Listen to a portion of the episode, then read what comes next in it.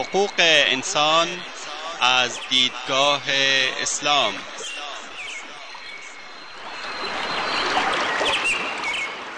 يا أيها الناس إنا خلقناكم من ذكر وأنثى وجعلناكم وجعلناكم شعوبا وقبائل لتعارفوا إن أكرمكم عند الله أتقاكم إن الله عليم خبير ای انسان ها ما شما را از مرد و زنی به نام آدم و هوا آفریده ایم و شما را قوم قوم و قبیله قبیله نموده ایم تا همدیگر را بشناسید.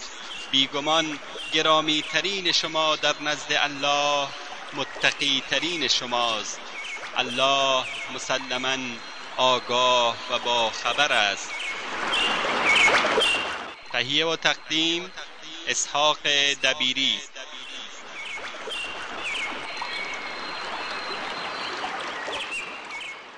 بسم الله الرحمن الرحيم الحمد لله رب العالمين والعاقبة للمتقين وصلى الله وسلم على نبينا محمد وآله وصحبه أجمعين أما بعد شنوندگان عزیز در حلقه قبلی درباره مسئولیت تربیت اخلاقی صحبت می‌کردیم که دنباله بحث ما چنین است.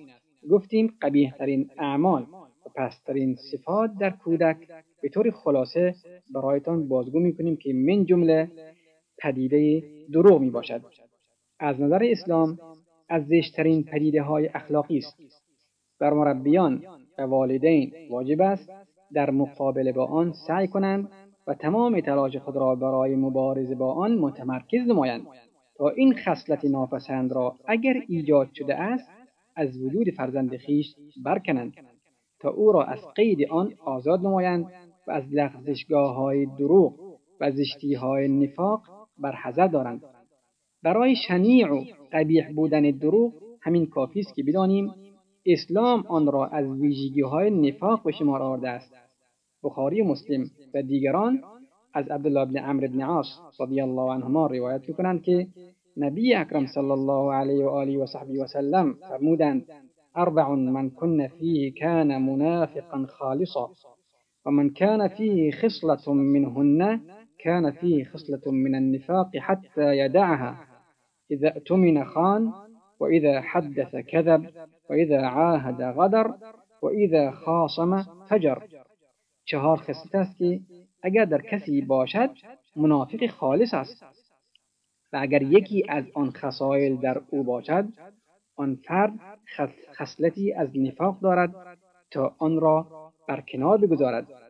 آن چهار خصلت چنین است در امانت خیانت می دروغ می‌گوید پیمان شکنی می کند و هنگام مبارزه و درگیری انصاف ندارد. و از حدود تجاوز می کند و همچنین برای شنیع و قبیح بودن دروغ همین کافی است که بدانیم شخصی دروغگو مورد خشم و عذاب الهی قرار می‌گیرد. امام مسلم و دیگران از ابو هریره رضی الله عنه روایت می‌کنند که رسول اکرم صلی الله علیه و آله و صحبه وسلم فرمودند ثلاثة لا يكلمه لا يكلمهم الله يوم القيامة ولا يزكيهم ولا ينظر إليهم ولهم عذاب أليم. شيخ زان وملك كذاب وعائل مستكبر. خدای تعالی به سه فرد در روز قیامت نگاه نمی کند و آنان را پاک نخواهد کرد و با ایشان حرف نمی‌زند پیرمردی زناکار و پادشاهی دروغگو و سرپرستی که به زیر دستانش فخر میفروشد و تکبر می‌کند. و باز هم برای شنیع و قبیح بودن دروغ همین کافی است که فردی دروغگو در نزد خدا در, در رده دروغگویان نوشته می شود امام بخاری و مسلم و دیگران از عبدالله بن مسعود رضی الله عنه روایت می‌کنند که گفت رسول الله صلی الله علیه و آله و صحبه و سلم فرمودند ایاکم والکذب فإن الكذب يهدي إلى الفجور وإن الفجور يهدي إلى النار وما يزال العبد يكذب ويتحرى الكذب حتى يكتب عند الله كذابا. بر حذر باشید از دروغ و از دروغ زیرا به گناه و معصیت منجر می شود و گناه آدمی را به سوی آتش هدایت می کند و بنده ای که دروغ می‌گوید و دروغ بر میگزیند نزد خدا جزو دروغگویان نوشته خواهد شد. و برای زشت و قبیح بودن آن کافی است که بدانیم پیامبر گرامی صلی الله علیه و آله و صحبه وسلم دروغ را خیانت بزرگ نام نهاده است. ابو داود از سفیان بن اسید الحضرمی روایت می‌کند که گفت رسول الله صلی الله علیه و آله و صحبه وسلم فرمودند كبرت خيانة أن تحدث أخاك حديثا هو لك مصدق وأنت له به كاذب.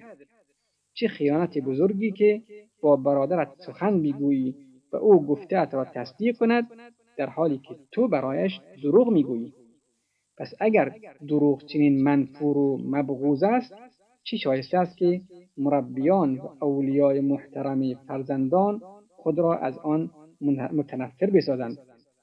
آنان را بر دارند و نهی کنند و مزرات و خطرهای این صفت زشت را برای آنان تشریح کنند تا در دام آن نیفتند و در لجنزار متعفن آن گرفتار نشوند و در لغزشگاههایش دچار انحراف و خطا نگردند. از, از آنجایی که تربیت صحیح و مطلوب بر مبنای الگو و نمونه شایسته انجام می‌گیرد اولیای محترم نباید مثلا به بهانه ساکت کردن اطفال در هنگام گریه یا فرونشاندن خشم یا تشویق به امری دروغ بگویند. زیرا به طور غیر مستقیم به عنوان الگوی بد کودک را به اخلاق زشت عادت می‌دهند و چه عادتی می‌تواند قبیحتر از دروغگویی باشد. و اگر این تعارض را بین اقوال و اعمال والدین خود ببینند دیگر به آنان اعتماد نمی کنند و نصایح و پندهای آنان اثری را از دست می دهد و بر خود اثری نخواهد داشت. و برای همین است که مربی اول اسلام و مرشد کامل امت ما حضرت محمد صلی الله علیه و آله و صحبه وسلم همواره اولیا و مربیان را بر حذر می داشته که به فرزندانشان دروغ نگویند هرچند به قصد سرگرم کردن یا شوخی باشد. چون در نزد خدا برای آنان دروغی نوشته خواهد شد. ابو داود و بحقی از عبدالله بن عامر روایت می‌کنند که گفت روزی رسول خدا صلی الله علیه و آله و صحبی وسلم در منزل تشریف داشتند که مادرم مرا صدا زد و گفت بیا چیزی به تو بدهم. پیامبر خدا صلی الله علیه و آله و صحبی وسلم فرمود آیا واقعا می‌خواهی به او چیزی بدهی؟ مادرم گفت آری می‌خواهم به او خرما بدهم. رسول اکرم صلی الله علیه و آله و صحبی وسلم فرمودند اگر به او چیزی ندهی خدای تعالی برای تو دروغی خواهد نوشت. احمد و ابن ابی دنیا از ابو هریره رضی الله عنه روایت می‌کنند که گفت رسول گرامی صلی الله علیه و آله و صحبی وسلم فرمود من قال لصبی هاک ثم لم یعطه فهی کذبه کسی که به کودکی بگوید بیا به تو چیزی بدهم اما به او هیچ چیز ندهد دروغ گفته است. از نکات ظریفی که روایت می کنند و نشانگر شیوه سلف صالح در عادت دادن فرزندانشان به راستگویی در روابط و پیمانهایشان است واقعی است که برای عالم ربانی شیخ عبدالقادر جیلانی رحمه الله رخ داده است که ایشان می‌گویند از اول زندگی بنای امورم را بر راستگویی گذاشتم. در سفری جهت طلب علم از مکه عازم بغداد بودم. وقتی که به همدان رسیدم راهزنان به کاروانان ما حمله کردند. من چهل دینار همراه خود داشتم که مادرم جهت مخارج ضروری به من داده بود. و قبل از سفر نیز مجددا به او قول دادم که راستگو باشم. دزدان اجناس و نقود کاروانیان را گرفتند. یکی از دزدان من گفت چی داری؟ گفتم چهل دینار. تصور کرد که او را مسخره می کنم مرا رها کرد. یکی, دیگر از دزدان هم از من سوال کرد. من هم همان جواب را دادم. او مرا به نزد رئیس دزدان برد. او هم سوال کرد و من جواب دادم. رئیس دزدان گفت چه چیز باعث شد تو راست بگویی؟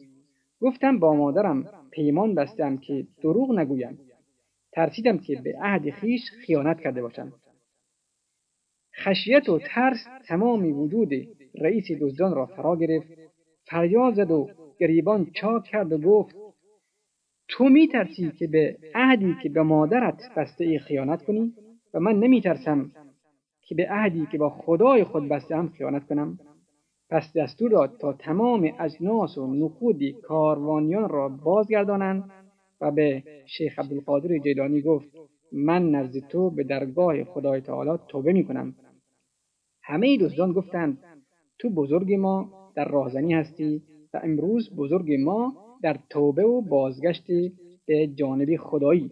سپس تمام دزدان به برکت آن راستگویی توبه کردند. شنوندگان عزیز وقت برنامه ما تا همین جا به پایان می‌رسد. تا هفته آینده شما را به خداوند بزرگ میسپاریم. والله اعلم وصلى الله على نبينا محمد وآله وصحبه أجمعين والسلام عليكم ورحمة الله وبركاته